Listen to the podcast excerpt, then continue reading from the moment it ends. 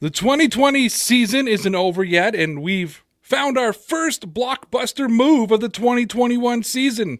Jared Goff is leaving the beautiful, sunny, good weather Los Angeles and is switching places with Matthew Stafford in Detroit.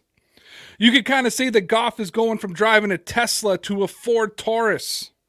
The Rams and Goff lost the trade for so many different reasons, but now there are rumors that the Patriots were one of the teams in on the Stafford trade, but now there's stories that Stafford said he'll go anywhere but the Patriots. That's a bit of a kick in the pants. Also, guys, the Patriots need a quarterback. In fact, the Patriots need a bridge quarterback and they need a they need to draft their future quarterback. But according to the best Patriots beat reporter in the business, New England needs to play this smart, and reaching for a quarterback with the 15th overall pick may not be the thing to do, especially since the Patriots have so many holes to fill. And with the Super Bowl now a week away, there's a lot of GOAT talk. There's a lot of Brady versus Mahomes. So we thought tonight, how about just for one day, we focus on all the other storylines that have nothing to do with the quarterbacks. What's going on, everybody? It's your boy Ray. I'm with my boy Connor, and welcome to the Dear Pats Nation podcast.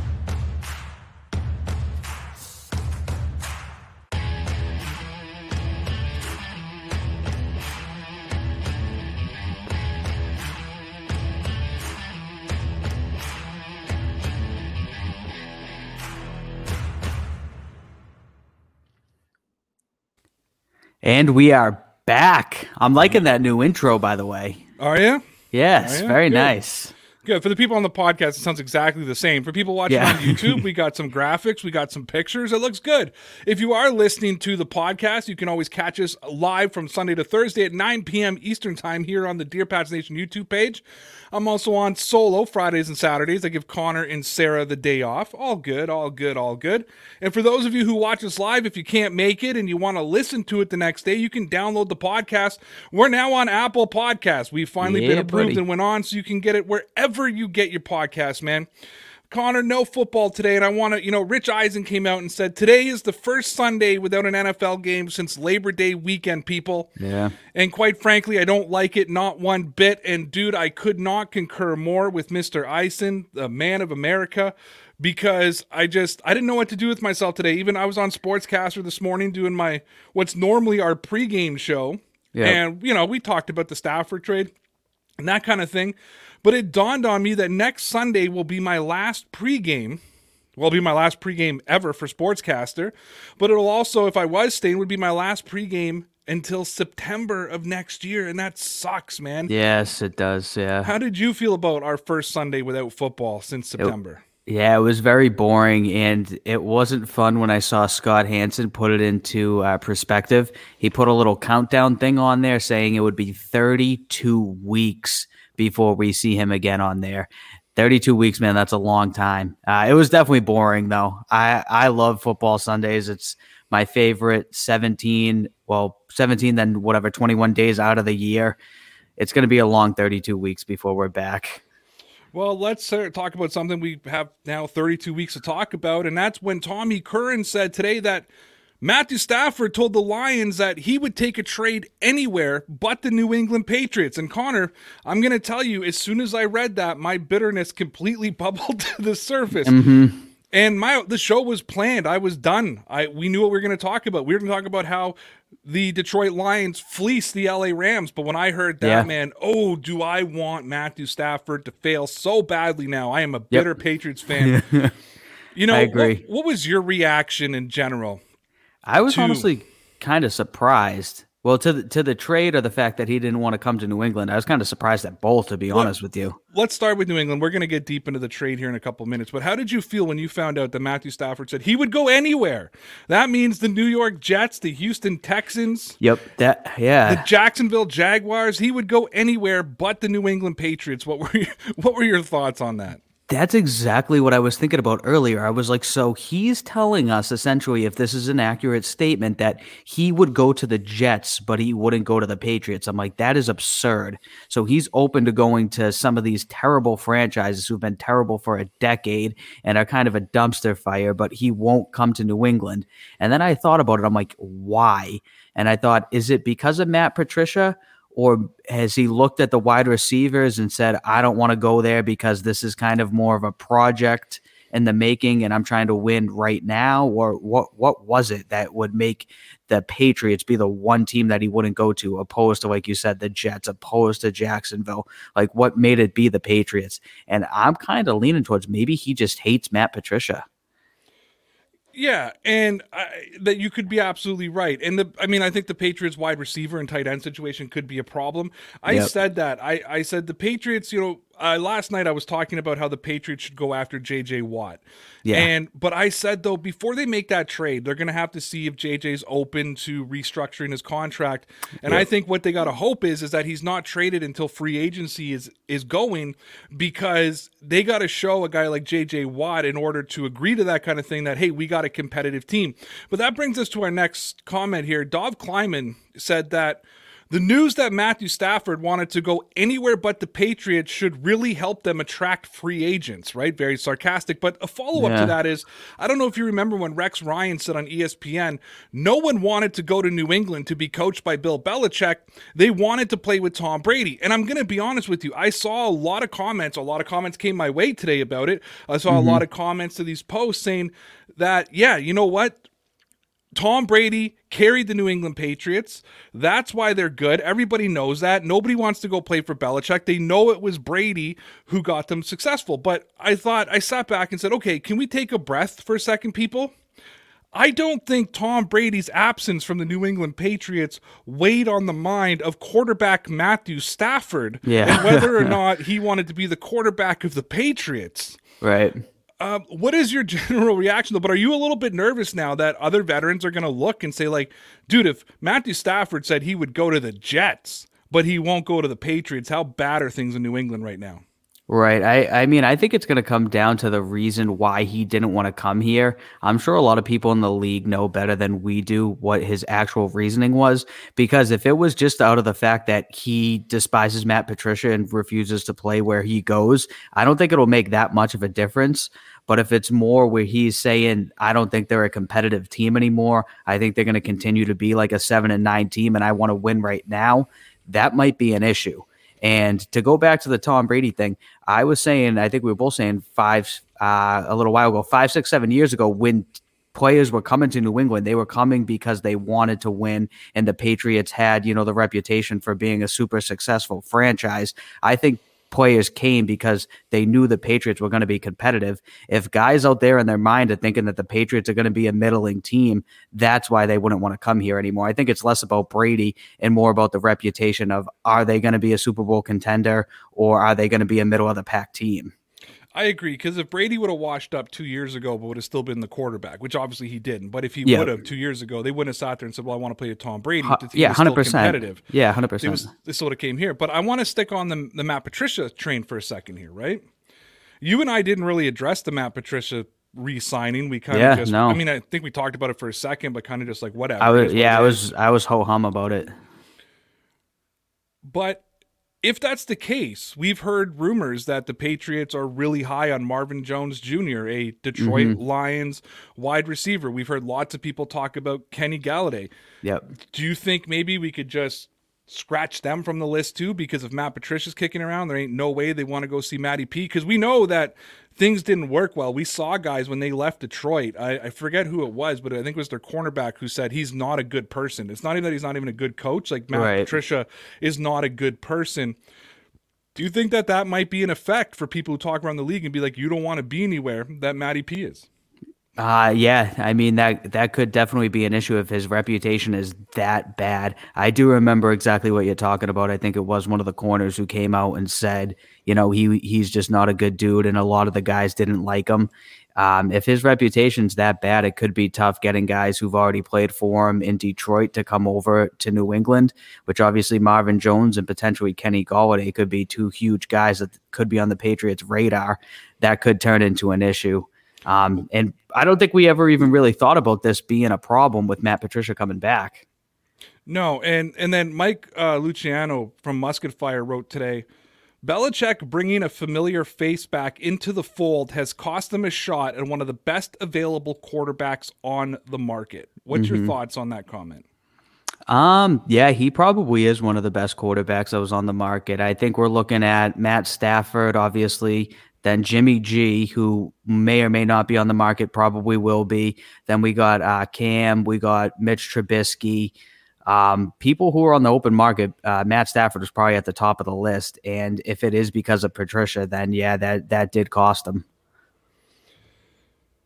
So I saw another comment that it just kind of gives the other side of the argument now. It says, Why are we playing this narrative that Bill is no good and nobody wants to play with him? I didn't want Stafford anyways for the highway robbery. If you build a championship team, everybody will play for you. Trust me, I think Jimmy G has been the target from day one and will come much cheaper. And that kind of lines into what you were just saying that, yeah, if they're a competitive team, people are going to want to come. If they look like they're going to be seven and nine again, free agents aren't going to want to come here. But I right. want to throw one other thing at you. What if Bill Belichick opens up the pocketbook a little bit? Or what if Robert Kraft does a little bit of a side deal like they did with Tom Brady? Do you think that Brady was paying rent on the TB12 center? Do you think that in right. all those contracts that the Patriots were paying his company to treat Patriots players? I mean, the thing is is boston is still a major market there's a lot of endorsement deals at the end of the day football is a business and i was saying this to somebody today and i was even talking texting with my buddy sean last night and i said to them both i said listen guys today aren't chasing rings until they're in their mid 30s. Right. Guys today want to get paid. So all the new free agents coming out want to get their big payday, they want to get their endorsements. You know, we don't see a lot of young ring chasers. I mean, I remember when Golden Tate when he came out and said I want to play for a competitor and then he signed a massive deal with the New York Giants who were nowhere close yes. to being a competitor. Um, yeah, so that kind of lines around what you're saying. But let's talk a little bit about this deal, okay? The blockbuster trade involved two former number one overall draft picks. The Lions got quarterback Jared Goff, a third round pick in 2021, a first round pick in 2022, a first round pick in 2023. The Rams got Matthew Stafford. Obviously, the second first round pick in 2023 came because of the the contract that Goff already had. Let me ask you this. Let's pretend for a second Matthew Stafford didn't squash the Patriots idea. Let's pretend the Patriots were one of those eight teams that were in because as of yesterday, we heard the Patriots were one of the front runners to land him. So, yeah. you know, the news today saying that he said anybody but the Patriots is kind of shocking. I'm really hoping that this was just Tommy Curran talking out of his ass, but it's mm-hmm. probably mm-hmm. not the case, Connor, if we're going to be honest with each other. Right. Uh, I could see, St- I, I believe that Stafford probably said that. Let me ask you this, though. If they were involved, if Bill Belichick pulled off a similar trade to this. Let's say you replace Jared Goff with Stephon Gilmore and he gave up the next two first round picks and a third. Would you be happy with that trade? I would be happy to see them get Matt Stafford because I think it would be an immediate solution to the quarterback position. But I think that's just too much to give up. I mean, even taking Jared Goff out of the picture, who's still a pretty good quarterback and is still very young, I think Goff's going to have a decent career in the NFL two first round picks and a third round pick is a lot. I mean, I was going back and forth whether I wanted to trade the 15th overall pick straight up for Matt Stafford. So to give up two first round picks and then a third round pick, as well as a really good caliber player, I think is a lot to give up for Stafford, who, you know, is uh, getting towards the end of his career probably. Yeah, and look, I actually thought that the Patriots could have gotten Stafford for the number 15 pick, maybe a smattering of other picks, you know, of some like fifth round or sixth round kind of thing. Mm-hmm. Um, there were Patriot fans that laughed at me that told me that Matthew Stafford wouldn't even bring in a second rounder. There were others that said he would cost more. Uh, you know, I don't know. For me, it's when I think about this now, okay, I'm going to ask you a two part question. Number one, do you think that the LA Rams got fleeced? Because I'm under the consideration that they got fleeced in this trade. You gave up a former number yeah. one who has a career, two other number ones, and a third. And number two, if this is what Matthew Stafford costs, what the hell is Deshaun Watson going to cost people? Yeah, seriously. Um, I think they kind of did get fleeced. Uh, I also I understand there's some cap issues there, so they really needed to get Jared Goff off their books because they gave him that massive contract a couple years ago. But I think they're going very short sightedly here. They're trying to get Matt Stafford to hopefully win in the next couple years, but they're giving up a ton of picks. They're giving up who could have been their future franchise quarterback.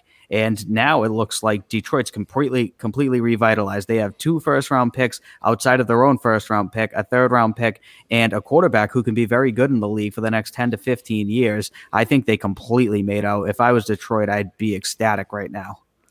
So the Rams now don't have a first round pick in 2021 from the Jalen Ramsey trade, mm-hmm. 2022 and 2023 from the Stafford trade. The last time they picked in the first round was in 2016 when they drafted Jared Goff.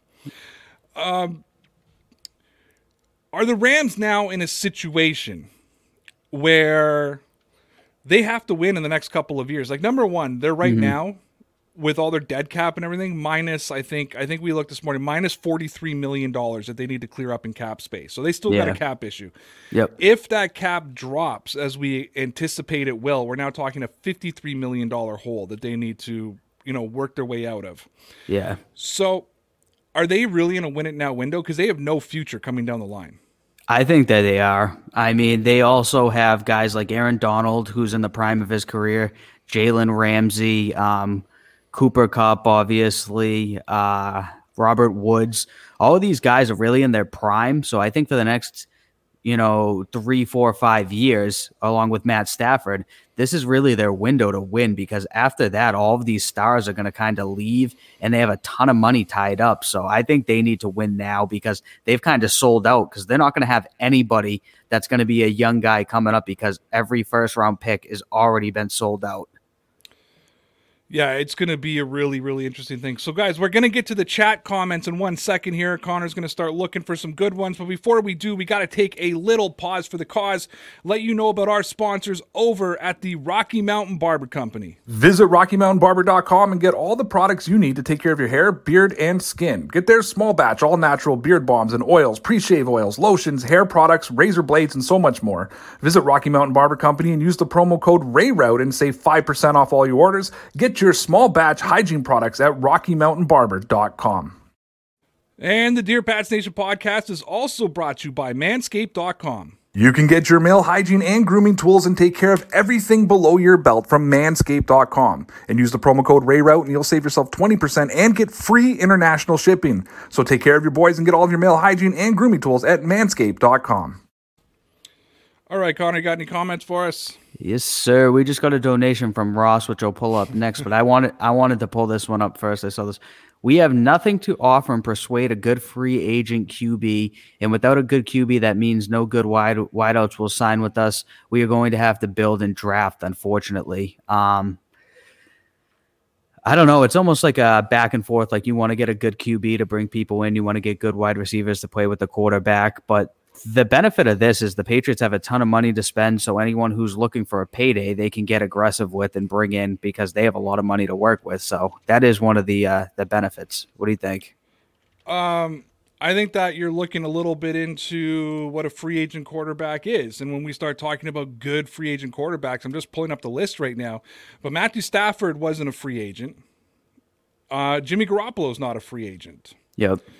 Let's talk about who the free agents are. Dak Prescott's going to be free agent. Don't even think about Dak Prescott. He's going to be a Dallas Cowboy. Yep, I agree. Here's the quote unquote good quarterbacks we're going to try to attract Jacoby Brissett, Mitchell Trubisky, Ryan Fitzpatrick, Tyrod Taylor, AJ McCarron, Andy Dalton, Colt McCoy, Nathan Peterman, Robert Griffin III, Matt Barkley. Do I have to keep going? Uh, this is very middling to backup quarterback status. I mean, even the top of that list is is middle of the pack quarterbacks, and it gets into people who will probably be backups very quickly. And and that's I think the point that I'm getting at. It's yeah, attracting a free agent quarterback is going to be an issue, but who no do real, you really want? Who do you really want? Fitzpatrick and Cam Newton are probably the top of that list. Yeah, hundred percent. Yeah, definitely are. So that's just I, I understand exactly what you're saying, but let's I'm not going to act like just because there's a lot of quarterbacks moving doesn't mean there's a lot of great quarterbacks available. All right. Well, I, I, I see here from uh, Simply AG12 says we will sign a quarterback from Walmart. Um, I know there is the kid in the draft. I mean, in, in the comments who ran the four three. Maybe there's somebody at Walmart who would be able to play for the Patriots. That could be really good. So we can draft the Rice, or we can bring in the Rice King to be the receiver, and we can bring Yep. a Walmart quarterback in. Excellent. Here's one from uh, Facile. The Should we not go to Ross? I got I got Ross coming up. Oh, okay. Um, the Texans reportedly want two firsts, two seconds, one fourth, two defensive players, and a quarterback. I would give two first, one second, one third. Patrick Chung, Jonathan Jones, Jarrett Stidham. That'll leave thirty mil. What do you think? They'll have zero interest in Patrick Chung. Yep, Jonathan Jones probably no slight, interest. slight, slight interest in Jonathan Jones. Zero interest Zero in Jared interest in Stidham. Um, so basically, we're giving up two firsts, two seconds, a I fourth. was gonna say erase that. Would you do the picks? Because the picks are a lot too. No, Yeah, Because it's again- just so much. Even if the Patriots got their hand, first of all, we're not going to get Deshaun Watson, so let's get that out of our heads as well. Deshaun Watson and Dak Prescott are the two pipe dreams of yeah, and of Aaron. Rodgers for anybody Yeah, and Aaron as well. Rodgers. Here's my thing. If you bring in Deshaun Watson, he doesn't fix the offensive problems. He's still throwing to Jakobi Meyers and N'Keal Harry and mm-hmm. Gunner Olszewski as his three top receivers, assuming J- Julian Edelman doesn't come back. And if he does, he's throwing to an old Julian Edelman with the tight end corps of Devin Asiasi and Yeah. Dalton Keene. So, Woof. and he's going to bring in about what forty million dollars worth of contract. Yeah. So, uh, yeah, it's to me, I don't see it. All right, we're here. Here it is to the homie Ross. Thank you for the donation, sir. One shades, which is uh for everyone listening, that's that's right over there. Can you confirm you're not a Terminator? Two is Odell a pipe dream. Three, the Rams get ripped or genius dropping the huge contract. Four, Lions playoffs. All right. First thing I can say about the whole Terminator thing, mm, that's for me to know, you to find out. um, Odell. To me, if the Patriots were ever going to make a move for Odell Beckham Jr., if we ever wanted to see that dream come into fruition, now is the time to do it. Like, there's never been a better time to bring in Odell Beckham Jr. in my eyes. Affordable contract. The Browns went all the way to the divisional round without him.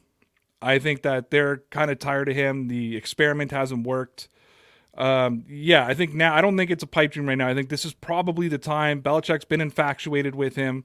Of course, you need a quarterback to throw to him, but he would be that big boost. Did the Rams get ripped off, or is it genius? I think they got fleeced. Uh, the Lions will not be going to the playoffs, and I was thinking about the Lions too. What if they turned around and, and flipped Goff? Right. Because a lot of they- people saying they might. because now I did read today. Apparently, they really like Jared Goff, and I mean, why wouldn't you? He's 25 years old. He's won multiple playoff games. He's been to a Super Bowl.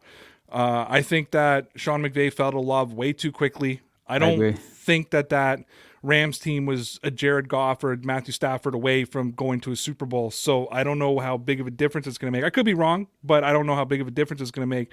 It's not like the Bucs signing Tom Brady that just completely turns a franchise, you know, on its head. Right. Um, I could see them because the thing is, if they're going into a full rebuild and they accumulate more picks, they can accrue that dead cap for the next two years and it really not affect their salary whatsoever. right. Yeah, the Lions might be good in a few years. Do one more, then we'll go on to our next subject. I have one here from King Cato 21. Brissett admitted he didn't want to be drafted by the Patriots. Would he re-sign with the Patriots? That's a good question, man. For for me, I don't know if Brissett's going to have that many options, so I think he might go wherever the money is. Um, because if he has an opportunity to start here in New England, I think he might take it. Outside of that, I don't know if Brissett's going to have an opportunity to to win a starting job. Really, And Brissett didn't want to be uh, didn't want to be drafted by the Patriots for multiple reasons. Number one, he knew he was walking in with Jimmy Garoppolo and Tom Brady in the mix.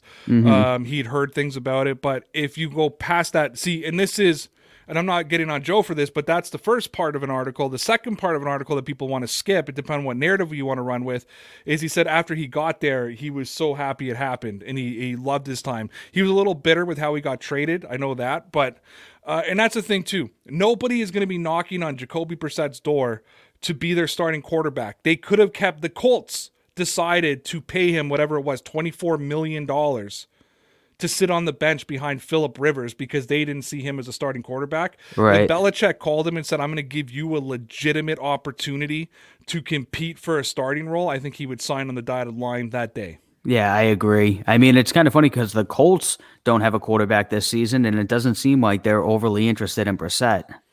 No, and if you talk to Lawrence Owen, who's uh, you know a frequent friend of the show here, Yep. uh, who's a Colts fan, he'll tell you they're not. Right, right. Yeah, so it seems. So, like Mike Reiss talked about the Patriots quarterback situation today, and more in particular, Connor, he talked about picking a quarterback with the 15th pick, and he said the Patriots would have to be convinced that they aren't reaching to fill a quarterback spot as they would risk losing a blue chip player at a different spot. That's why at this point, I lean against the quarterback at number 15. Now, that comes from Mike Reiss, who's probably one of the most respected beat reporters in the business Yeah, uh, for covering the. New England Patriots Definitely. and it, you know, and that got me thinking. Is we talk a lot about Mac Jones, Mac Jones, Mac Jones, but if the Patriots aren't fully convinced that he's the guy, because remember, the top guys in this draft, Trey Lance, um, uh, uh, Fields, and Lawrence, the Patriots don't have a shot at getting them. And my thing now is, if they don't. Maybe this is where you address that defensive tackle position, or if a Waddle or a Kyle Pitts is available, Yeah. would the Patriots be smart not to take a quarterback if they weren't fully convinced Yep. that he would be the future and kind of waste this opportunity to be in that number 15 spot? Yeah, absolutely. I don't want them to go for a quarterback with the first pick unless they're absolutely sure. I mean, granted, you never know what's going to happen. People just don't work out sometimes. But if they're absolutely in their mind certain that they can pick somebody at the number 15 draft pick that they think is going to be the quarterback for the future, I say go for it. But if not, why just make a reach and take Mac Jones or whoever might be there, even if they if they don't think that he's going to be the starter because there are a ton of other needs for this team. They need a wide receiver. They need to figure something out at tight end. Uh, defensive tackle obviously is an issue. Potentially middle linebacker is going to be an issue this year if Hightower retires. If he doesn't, it's going to be an issue in the near future. They have a lot of holes they need to fill. So if they're not absolutely sold at quarterback, I say don't do it. So another comment I saw today said, I envisioned Fitzmagic making the complete AFC East carousel. And mm-hmm. one name someone is going to get off this season is Mariota, unless the Raiders trade Carr and keep him. I think we should bring the two of them in for competition plus draft one. So that's where we are now, Connor, with the Patriots quarterback search. We're talking about Ryan Fitzpatrick and Marcus Mariota with a rookie quarterback, possibly a Mac Jones or or Yep. Kyle Trask of that nature competing. And let's talk about Jarrett Stidham. Maybe it's all four of them competing for the starting job for the Patriots at quarterback. If that's the case, would you just accept that the Patriots are going into a rebuild and it's going to be a bad couple of years? Or do you think that one of those guys could actually flip this team around and, and maybe win 10, 11 games next year?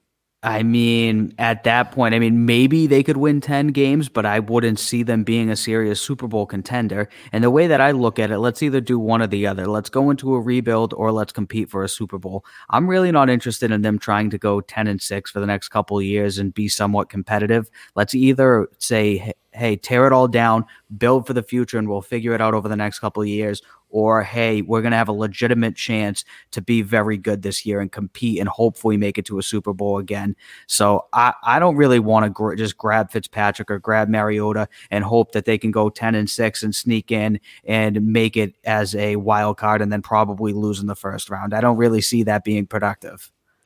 Now, a question I got today on Twitter was what are the chances that the Patriots use Gilmore to trade up to grab a quarterback? Do you think Gilmore in the 15th pick could get them into the top 10? Um, can I get my answer first? Yeah. I think it's no. Because outside of the Miami Dolphins, who aren't going to give the Patriots a number two or number three pick, wherever they're sitting right now, Yeah, that's too high. outside of the Miami Dolphins, who in the top 10 is in need of a 31 year old Stephon Gilmore who is going to want his contract restructured and extended for big money because he believes that he is owed Jalen Ramsey money. If the Patriots are going to get a first round pick, they're going to get it from one of those teams that are picking at 28, 29, 30, 31, 32 because they believe that the, number one they had the cap space and number two they believe that Gilmore is enough to get them over the hump and bring them to a Super Bowl or back to a Super Bowl depending on who your team is. Gilmore, the value that Patriot fans are putting on Gilmore is insane. Mm-hmm. And I get that we're seeing crazy trades. But Gilmore's not Jamal Adams, and I know that's where the comparison's coming for. But Jamal Adams is what, like twenty five or twenty six years old. Yeah. Stephon Gilmore is thirty one years old, who needs a contract, and he's going to sit out this season if he doesn't get a contract. The Patriots are going to be lucky to get a second round pick for Gilmore. They should have traded him at the trade deadline because that's when his value was at the highest. Yep. Yeah, I mean, even if they did, I can't see them moving up all that much. I mean, what are they going to move from 15th to 11th or something? Maybe then Gilmore might entice somebody to make them sit back a couple picks. But I would be absolutely shocked if Miami let them move all the way up to what is it, third, because they give them Stephon Gilmore. I don't, I don't see that happening. Um, I, I do think they are going to trade him. I just don't see it even being like you've been saying, like remotely close to a first round pick in exchange for him, maybe a second, you know, maybe a third and a fourth or something, whatever they can extract from somebody. But I, I don't see him being being valuable enough for them to move up that much. So, hindsight being twenty twenty, we now look back to prior to week eight. We look back to the trade deadline when. Bill Belichick, instead of trading Stephon Gilmore, goes out and trades for what is it, Isaiah Ford from Miami, mm-hmm. and who's back on Miami, I think, right? Yeah, he's back on Miami. Yeah, who basically tells the fan base, tells the his locker room, I still believe in this team. I still think we can make the playoffs. I didn't trade out Joe Thuney. I didn't trade out Stephon Gilmore and we're gonna go forward with you guys. The Patriots end up winning like two more games after that, and, and only finish with seven seven wins. Thuney's gonna walk away for nothing, and we'll get a comp pick in the in, in the 2022 draft for him, probably a third round. I think that's the highest you can get. Would we look at that as a critical mistake by Belichick, or can you blame him for? Believing in his team, I guess. No, no, I, I actually like the fact that he believed in the team at that point. They weren't even that close to being mathematically eliminated. I remember at that point, I think there was probably still like a 20% chance that they were going to make the playoffs. And we were kind of looking at the schedule thinking, you know, hey, if they can go five and one, maybe even four and two here, they were going to make the playoffs. Because I think when we looked at it at that home stretch there, it was like if they won five games in a row, it was almost a shoe in that they were going to make the playoffs. So at that point, he was probably betting on themselves, saying, hey, we have a decent chance of still making it. Why don't we ride this out and see what we can do? So even in hindsight, you're you're good with it. You're well, like, well, in hindsight, it looks like last year when they did the Mohamed Sanu trade. At that time, that's what they needed to do. They needed to go out there and get a wide receiver. Obviously, after the fact, it's like, hey, we shouldn't have done that. Same thing here. After the fact, it's like, hey, at the time, now we'd be in a much better position this year. But then he he wasn't ready to sell out, and I kind of at that time wasn't either. I still thought they had a chance to go ten and six and make the playoffs. I guess the only difference I would say between the Sanu and Gilmore trade is that when Mohamed Sanu came in, people were excited. I remember making, mm-hmm. you know, doing a video. I was, on, yeah, and going on Sportscaster. I remember Twitter was a buzz.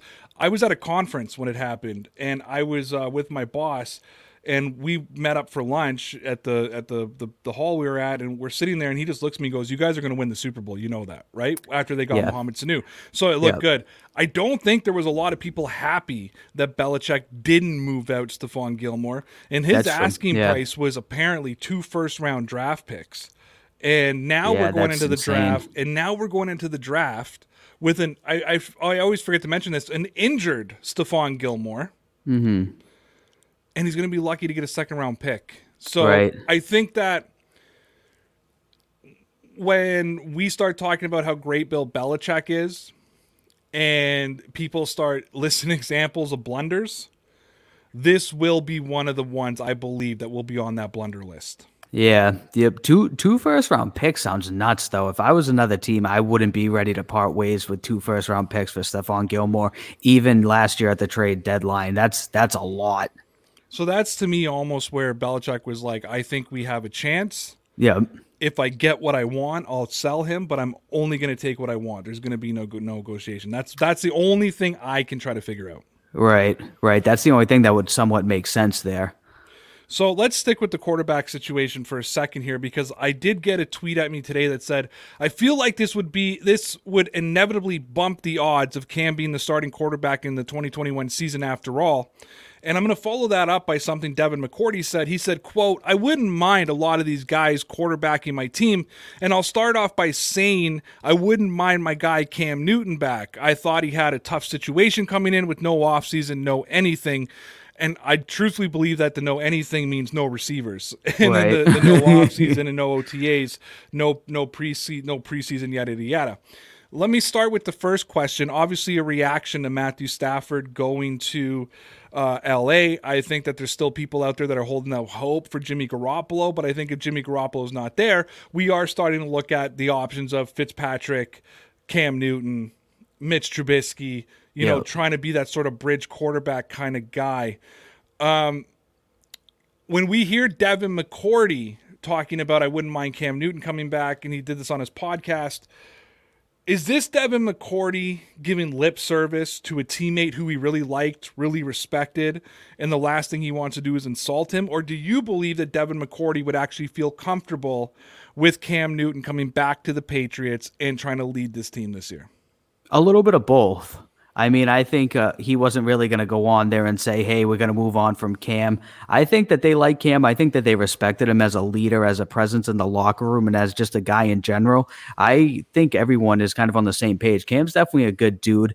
Um, and I think he's probably kind of like us. He's looking around and thinking, hey, who else are we going to get at this point? I mean, it's looking like Fitzpatrick, Trubisky, or maybe a rookie are going to be the guy. So why not go with Cam? He's already a year into the system. You know, he'd have an opportunity for McDaniels to, you know, kind of build the offense around him and hopefully do a much better job next season. And he's already like equipped with Belichick. All the guys like him. It would definitely be, you know, a better opportunity than bringing in Fitzpatrick or Trubisky, in my opinion. And I think McCourty's probably kind of thinking the same thing. So I think it's a little bit of the fact that he's going to say all the right things and not really insult the guy.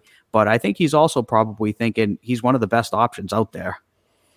And then the last comment I want to get to is I got was I would only bring Cam back as a tight end, not a quarterback. and I can't tell you how sick I am of this comment. Not because I don't even necessarily disagree with it. I think Cam Newton would be a solid tight end or a solid receiver. He's, he would be the best one on the Patriots roster. I'll say that. and that. he's big enough, strong enough, athletic enough. You could put him as an H back guy. I see it. Yeah. But I, people just keep saying it over and over. Like just because you say it doesn't mean it's to The guy doesn't want to be a backup quarterback. He's not going to concede to not being a quarterback at all and be a tight end. I remember when the Patriots tried to convert Tim Tebow to what I assume is tight end. We never really heard yeah. what they were trying to convert him to, and he said no, and he went and played minor league baseball rather than than stay in the NFL, where he could have made a lot more money, got a lot more endorsements. Yep. Cam Newton is not going to be a tight end in the NFL, and it's going to be his decision, nobody else's. Yeah, I, I don't see him at this point in his career trying to make a conversion to tight end. it's a funny idea, though. All right, we're going to bring up some of your chat comments now. Before we do that, as Connor's looking for some good questions and comments, yeah, we just want to take one second here so you can hear about our sponsors, fcustom.com. Fcustom.com is your spot to find the best custom baseball, basketball, and football jerseys. Choose from hundreds of designs and colors and customize the jersey any way you want. Use the promo code RAYROUTE and save yourself 10% to get the best custom jerseys at fcustom.com. And Connor, I forgot to tell you, F Custom is sponsoring us again. Nice. They, re- they reached out this weekend and wanted shout to out to F Customs. make sure we rekindled that relationship. So we're back with F Custom. Good, good news. Um, I had to stop. This is an older comment from like 20 minutes ago, but I couldn't get past it. Uh people are saying that the Patriots are the new Browns. Uh, the Browns Whoa. didn't win a game at one point. They went like a year and a half with out of victory. I think that's a long way away from the Browns. I think Warren Sapp put out today watching Patriot fans lose it over one bad season after 20 years of success. Seven, uh, seven and nine would be like uh, the best season five years ago for the Browns in decades. I know. I think Jason McCourty talked about going to see like going two seasons in a row where they won one game. Like Yeah. they went they went one and thirty one or something like that over two seasons. Um, look, could the Patriots turn into the Browns? Every team could turn into the Browns. I'm not gonna I'm not gonna escape from that. There's a possibility it could happen, but to start comparing them to the Browns after one seven and nine season is ridiculous. Yep. Speaking of Lawrence Owen, here's a good question. We talked a little bit about this. Uh, Raiders have Carr and Mariota. They'll go with one and probably try to get something for the other. Either of those QBs interest you? Um, I'd say I think he's definitely correct. I can't see them wanting to keep both after Mariota had one great game. I think there'll be some interest in him.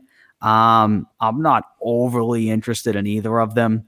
I I, I just look at all of these like middling quarterbacks. I think of Carr, I think of Mariota, I think of Fitzpatrick, I think of Trubisky, I think of Cam Newton. At that point, I say, why don't we just give Cam Newton another chance? Because I don't see any of these guys being like a real upgrade. So why not go with a guy who knows the system, who we know gets along with all the guys in the locker room, instead of trying to go to? I'm seeing another comment here, Jameis Winston. You know what I mean? I uh, do you see I- a benefit? So I don't necessarily disagree with you with the Carr and Mariota and Fitzpatrick thing too. Yeah, I mean, I think if we're sitting at the table and all their agents come to Bill and say, "Hey, they all want to play for you," and it's Ryan Fitzpatrick, it's Cam Newton, it's Mitch Trubisky, Mariota got cut, it's him. You know, it, it's those kind of guys. I agree with you. I'm probably sitting there going, like, let's just go with Cam Newton, like, because Right. To me, it's it's it's just you might as well. Like they're all sort of the same. I don't expect Fitzpatrick to have the same sort of career season he had this year before losing his starting job to Tua. Um, you know, and he's never showed that he can have these back-to-back great years. And he's another old man. Jameis Winston's an interesting one because Jameis Winston is somebody I was interested in the Patriots going for last season. Mm-hmm. Um, I think if it came down to Jameis Winston or or Cam Newton, and they're both coming in on a one million dollar contract, I might lean towards Winston because if it works, you actually have your long term solution at quarterback. Cam Right. Newton isn't your long term solution. If it doesn't work, you're in the same position we were last season. Again, this is the Patriots situation, and I can't stress this enough. They either have to win 11 or 12 games next year or win like two games. Because 7 and 9 and 8 and 8 is only going to slow down. First of all, if they go 7 and 9, it's a it's a full rebuild. Yep, like 100%. it's we're no longer saying come back next year. Right. If they go 8 and 8, 7 and 9, anything of that juncture, even 9 wins, even if they have a winning record of 9 and 7, it's not Yeah. good Sa-. Same thing. Same thing. And all you're doing is lowering your your your your, your cap hit. So if they're not going to make the playoffs this year, or at least be like oh, an 11 win team like the Dolphins, and you know miss the playoffs because the AFC is ridiculous, fine, I'm, I'm okay with that. I'm not okay with seven and nine, eight and eight, which unfortunately I'm looking at this Patriots team. And unless, and again, this is pre-free agency, and I know people are like, "Oh, that no one's coming." Fine, you can have your opinion, but we don't know what's happening. I'll tell you in in April after Yeah. the, the the first wave of free agency about how I feel about this Patriots team. As of right now, it's another seven and nine team. Whether you bring in Cam Newton, Jameis Winston, if they bring in the weapons, dude, I wouldn't mind seeing Jameis Winston taking this team because if it works, it works. If it doesn't, it doesn't. Regardless, either we're going forward with Jameis Winston or we're going into a rebuild. It's the same thing with Cam Newton, except you have more shelf life with Jameis Winston. Yeah. Yeah. I agree. Absolutely. Um, we got one here from uh, Fear Cloud X. Should we trade Gilmore, Harry for Watson and Fuller? Can you answer? I will answer. If that happens, then I think uh, Nick Cesario will probably be arrested. I think they sh- if they could call Bill O'Brien in to consult on the trade. They might have a chance. Listen, I'm going to tell you right now, there is not a player on the New England Patriots that is off limits to me to get Deshaun Watson. There's Yeah. not a single player. I agree. Not, not Winovich, not Uche, Yep. not Jake Bailey, if that's who they wanted. You know, there is not a single player who's untouchable on that team. I'll even say 54, and that oh, it kills me to say inside. You know what I mean? Yeah, but if that's what it took, I would I would have to be down. I would watch a couple of years of Hightower in a Texas jersey Yeah. to know that Deshaun Watson's our quarterback. Deshaun Watson's a pipe dream. He's not coming to New England. But it's a funny question. It is. Joshua Littlejohn. I like that name. Would the Steelers be open to trading Rudolph? Um, what's gonna, I don't know what's going to happen with Mason Rudolph. I don't think he's that good. I don't think it's not that he's not that good. I think that he lost his place with the Minnesota Vikings, or or sorry, with the with the Steelers. Sorry, I just completely messed up two different people. I messed up two. I messed up two Rudolphs. Uh, Mason Rudolph. No, I don't want Mason Rudolph. I always say that Mason Rudolph has the most punchable face in the NFL. I, I don't want it. Now, if we're talking about the other, we're talking about another Rudolph. Kyle I'm Rudolph, all for it. If right? we're all Kyle Rudolph. I'm all for it. I don't know how I mix those two up. Yeah, yeah. Rudolph the red-nosed reindeer. That's it. We got K- KO Nation. He says we got Connor at QB. We good. I don't think we would be good if we had me at QB. I Con- I think we would have to go with Jarrett Stidham at that point. Connor doesn't have time to play quarterback. We have a I don't. campaign to run. That's that's also a very good point. All right, let's do one more. All right, let's see what we got here. I'm seeing some normal ones. N'Keal Harry is a bust. Um, Cam Cam the scam. We were Matt Stafford's Summers? gone. We ah, it's whoever. Let's. We got one from McChicken here. We got to bring McChicken on, or it's not an official show. I have a report from a Gillette St- Gillette janitor telling me Josh McDaniels had a conversation saying the Pats are going to sign Andy Dalton thoughts. Now I'm very nervous because I don't want them to sign Andy Dalton. And I said today I think McChicken is a savant with uh with just a big brain and now I'm nervous that this might be an actual thing. Last year, I was open to the idea of Andy Dalton. I wasn't sold. I was open to the conversation of Andy Dalton. After what I saw him do in Dallas this year, no, Yeah, no, please No. no. no. He's he's at like the bottom of the barrel of all the QBs in my opinion who we've just talked about. We've talked about Trubisky, Fitzpatrick, Cam. I think Andy Dalton is like the low level one down there. I I don't see him having a starting job. I, I really, for in my eyes, it goes Andy Dalton, Nathan Peterman. Like that's yeah. Yeah. you know all the other all the other guys that we talked about, Fitzpatrick, Newton, all them. I would take any one of those. I think over Andy Dalton. I wouldn't take Nathan Right. Peterman over Andy Dalton. All right, Connor, that's it. That's it. All right, guys, we need a little bit of comic relief on a day like today. Get rid of Yep. the comment on a day like today, and it's now time for player profile with our boy Connor.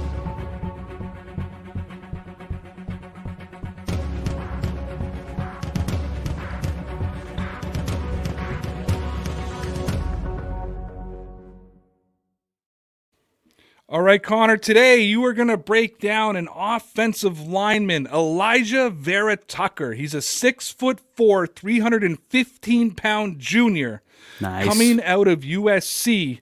Let the people know all of his positives, all of his negatives, what will make him a fit in the NFL, what will make him not a fit in the NFL. One of his positives is his size. He's six foot four and over 300 pounds, so he's very large, which is obviously ideal when you're on the offensive line. One of his negatives is he's not the fastest guy in the world, being so large. Um, so that could be a detriment to him.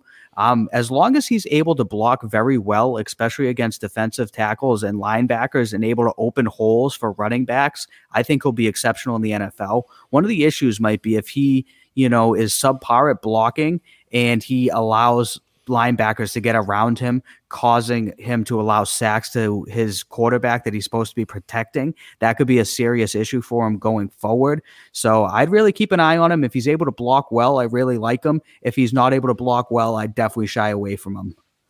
All right, Connor, just so the people know, how much film have you watched on him? I've never heard of him. How many games did you watch USC play this year? I I watched maybe one quarter of the entire season. Okay, ladies and gentlemen, that was player profile. Pro, player profile with Connor.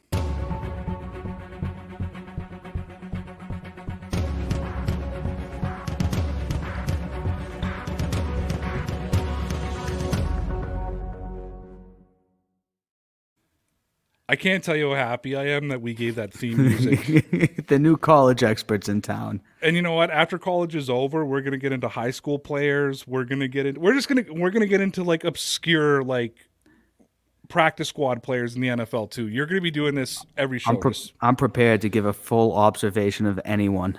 Listen, we have invested so much that we gave you theme music. So, all right, dude. I'm let's, prepared. Let's talk a little bit about the Super Bowl. We're a week away. This time next week, we should be in about uh, the middle of the second quarter of the Super Bowl. Yeah, I know. At, at this pace, probably. Yeah, because that's how Super Bowls go. As everybody Right. knows, my attention span is awful. And the Super Bowl, as much as I love it, is one of the worst games of the year for me because it takes so damn long. It does. But we've heard a lot about the Brady versus Mahomes storylines, and I want to talk about uh, some of the sort of other things to watch that aren't quarterback related. Let's start with this one. This is a comment. All of these came from uh, YouTube comments that I found on a uh, NFL Network uh, YouTube video today, previewing the the this the, the the teams that are playing, the Chiefs and the Buccaneers. And this is the greatest comment I think we they they had. It said, "Forget about Mahomes versus Brady. The real losers are the Steelers. Either Antonio Brown or Le'Veon Bell are going to win a Super Bowl." That's so a fact. two two of the three killer bees. If you're a Steelers fan, now I asked my Steelers fan friend last night, and he said neither. He's cheering for an earthquake the same way I am. but out of those two guys, if you're a Steelers fan, who are you rooting for? AB or LB? I, I guess if that was, I would be rooting for an earthquake as well if I was him. I mean, I think if you're a Steelers fan, you have to have a serious distaste for both of them. Um, they were nothing but problems after they were fantastic for you. Obviously, they both had really good careers there, but then things ended very sour with both of them. I, if I was a Steelers fan, I'd hate to see either of them win the Super Bowl.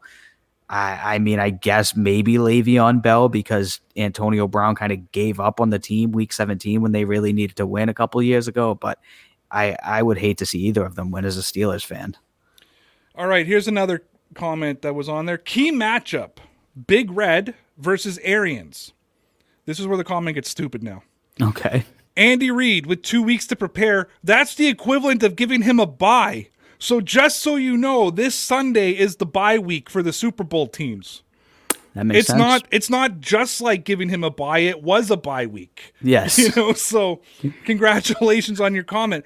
But Andy Reid versus Bruce Arians is a very interesting topic to talk about because I think in the pecking order of coaches, you talk about, you know, the top of the line to the bottom, you know, top shelf, middle shelf, bottom shelf. The top shelf is obviously Bill Belichick. Maybe you don't think he's as a GM should be up there, but as a coach, you have Bill Belichick. You have Andy Reid. Mm-hmm. You have maybe Sean Payton, maybe Pete Carroll, Right. and John Harbaugh. That's the top shelf for me. Bruce Arians is sort of that second shelf. You know, him, Tomlin, Sean McVay. yep. Uh, right now, I would put Sean McDermott on that second shelf. He is Yep. very quickly Definitely. working his way up to the top shelf, but right now he's on that second shelf.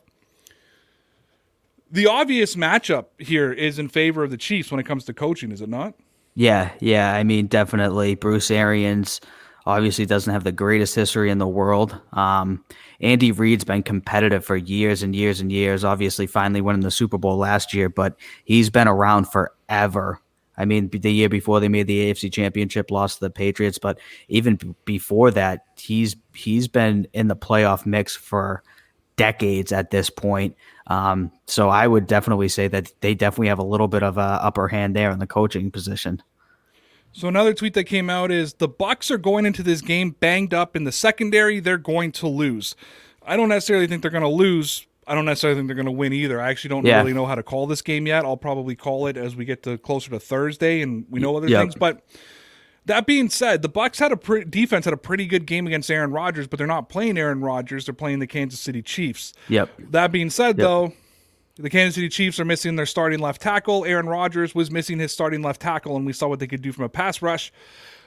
But do you think that this game will come down to like, hey, the Bucs defense making plays to win, or do you think this is going to come down to Tom Brady and that offense, which is a great offense, keeping pace with Patrick Mahomes, hoping that their defense can make that one crucial stop? Like, could this be a That's a good question. of what we saw New England versus Philadelphia in Super Bowl 52? Could we just see an absolute shootout between both quarterbacks with the first mistake basically costing the game?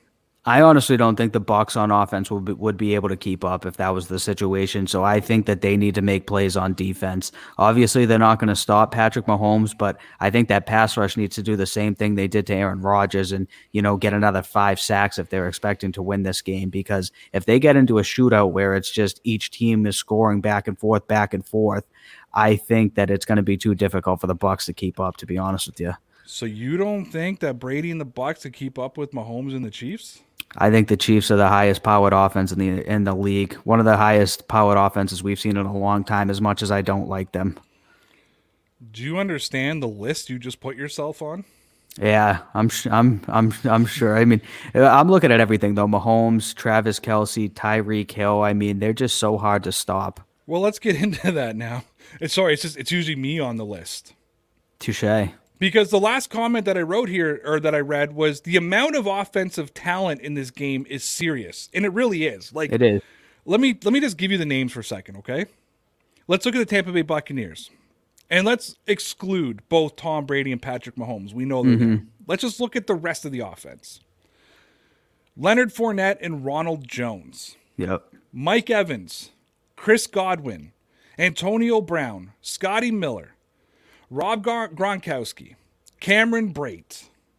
That's Tampa's offense. And then you look at Clyde Edward Helaire, Le'Veon Bell, Darrel Williams over in in Kansas City. Then you got Tyreek Hill. You got Demarcus Robinson, Mecole Hardman, Byron Pringle. Sammy Watkins, is he back yet? No, right? I think he's expected to play. Sammy Watkins. Then you got Travis Kelce. Yep. So I'm sitting here today thinking about this after I saw that comment, and I'm going through the 2007 season. I'm going through all these different Super Bowls. I'm going back to the Titans and, and the Rams all the way back in 99 or 2000, whatever that would have been.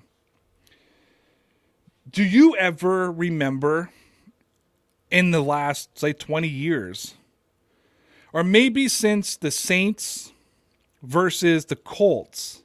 Yep that we've seen two offenses with this much talent on both sides of the like with so much talent on both sides both the chiefs and the bucs having so much offensive talent with two of the greatest quarterbacks you know the greatest of all time versus the up and comer kid yeah, I mean, this is the best talent we've seen in quite a while. I mean, both teams are thoroughly impressive. We just went over some serious names on both sides of the ball. Some of the biggest stars in the game are playing. I mean, Mike Evans, Chris Godwin. Then we're looking at Tyreek Hill, Travis Kelce. I mean, both of them have a couple good running back duos, and this is excluding you know two of the best quarterbacks in the game.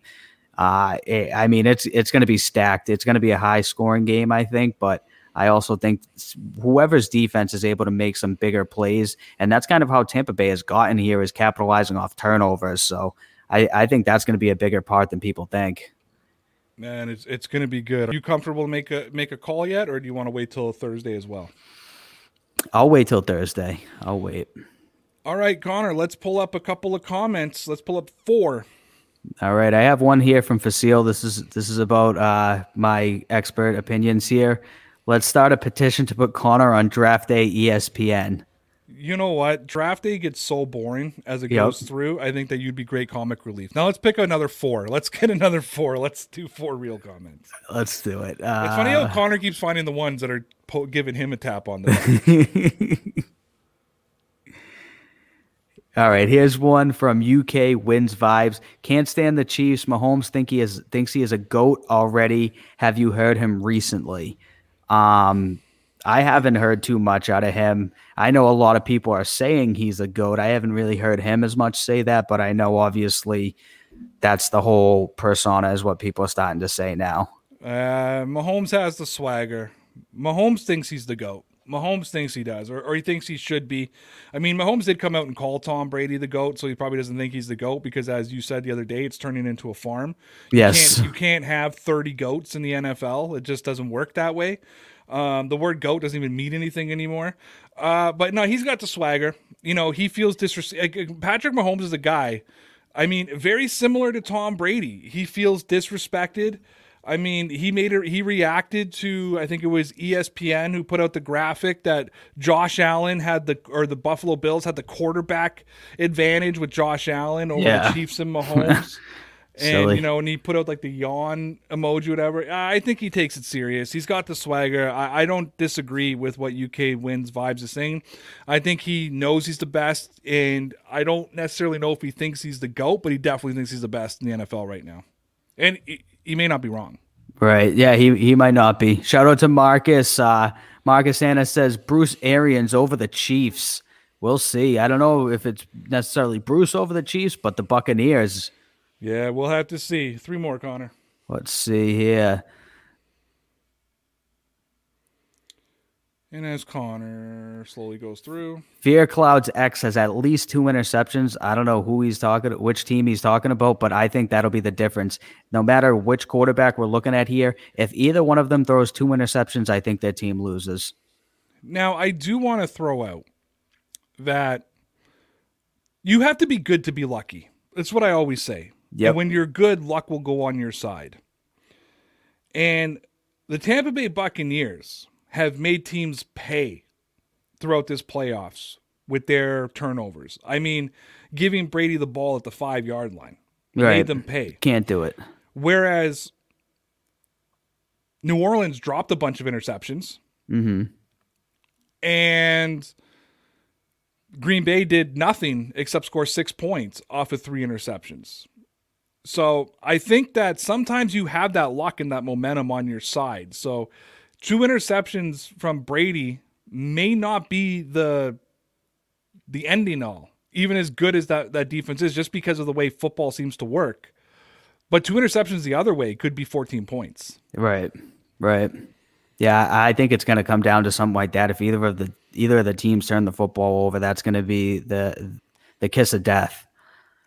Uh, Love Vibration Nation says Kelce's going to be problematic for the Bucs. That's uh, if I'm a Bucs fan, that's my concern is stopping Travis Kelce. He's been a beast this year in the playoffs and last year in the playoffs. He was a serious problem. If they can't find a way to stop him, I, I, it's going to be a long day. Travis Kelce's a problem for every team, not just the Bucs. Um, he's basically, in my opinion, the same offensive matchup in the passing game as Gronkowski was.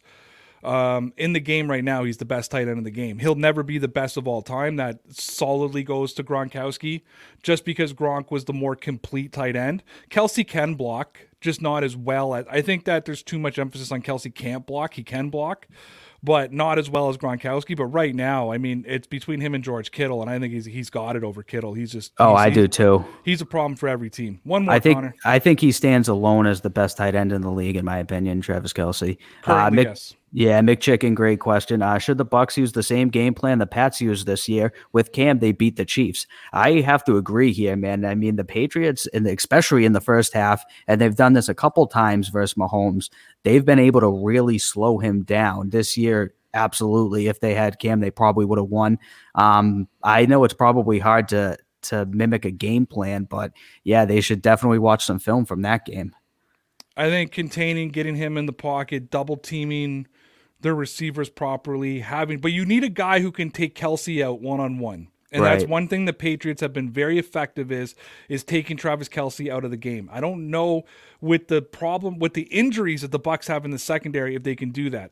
Now I do want to throw out too if Cam played, they beat the Chiefs. Absolutely, if the Chiefs played the way they played, the Patriots right. beat them. Yep. But let's go back to Super Bowl 53 when the Patriots beat the Rams 13 to 3. I believe in the deep of my heart if the Rams put 35 points on the board, Tom Brady would have put up 37. Right. Sometimes points going against you motivates your offense the other way. So I can't I don't want to necessarily turn around and say they would have beat them, but you're absolutely right. The Patriots have showed a way to slow down Mahomes. And and Mahomes has done though what he's done to them in every game they played where the fourth quarter suddenly becomes a shit show for the Patriots and he's putting up points. That's exactly what he did. He eventually wears down that defense. That speed wears down that defense. Uh, yeah, I, I, would take the exact same approach, but I, I would not discount Clyde Edwards-Helaire and what he can do out of the backfield. And that's been a big piece to that the Chiefs too. offense this year. Yeah, that too. And that's it, Connor. That's yes, our show. Appreciate y'all coming in. We will be back tomorrow at 9 p.m. Eastern Time. It may just be Connor and I. Apparently, uh, Sarah's got some stuff going on. Or no, I'm sorry. Tomorrow's Tomorrow's gonna have, Tyson. We're gonna have Tyson from Master at Work. Yeah, who, buddy. by the way, I don't know if you've seen. He has just been He's terrorizing. He is. terrorizing Kansas City Chiefs fans. We're definitely going to be asking about that because I've just been sitting back and enjoying the ride. Oh, Um, 100%. unanimously hated in Kansas City, in Missouri, or anybody Yes. who who is a Chiefs fan or a bandwagon Chiefs fan or whatever you want to call it. Uh, guys, we appreciate you coming in as always. Again, my name is Ray. That's Connor. Check out our description. It has all our social media stuff. It has any information you need. Hell, it even has our email. If you want to throw us an email, let us have it. Yeah, Uh, buddy. until the next time, Connor. Let me ask you one thing. I know we didn't talk about them today, but tell me about those Red Sox.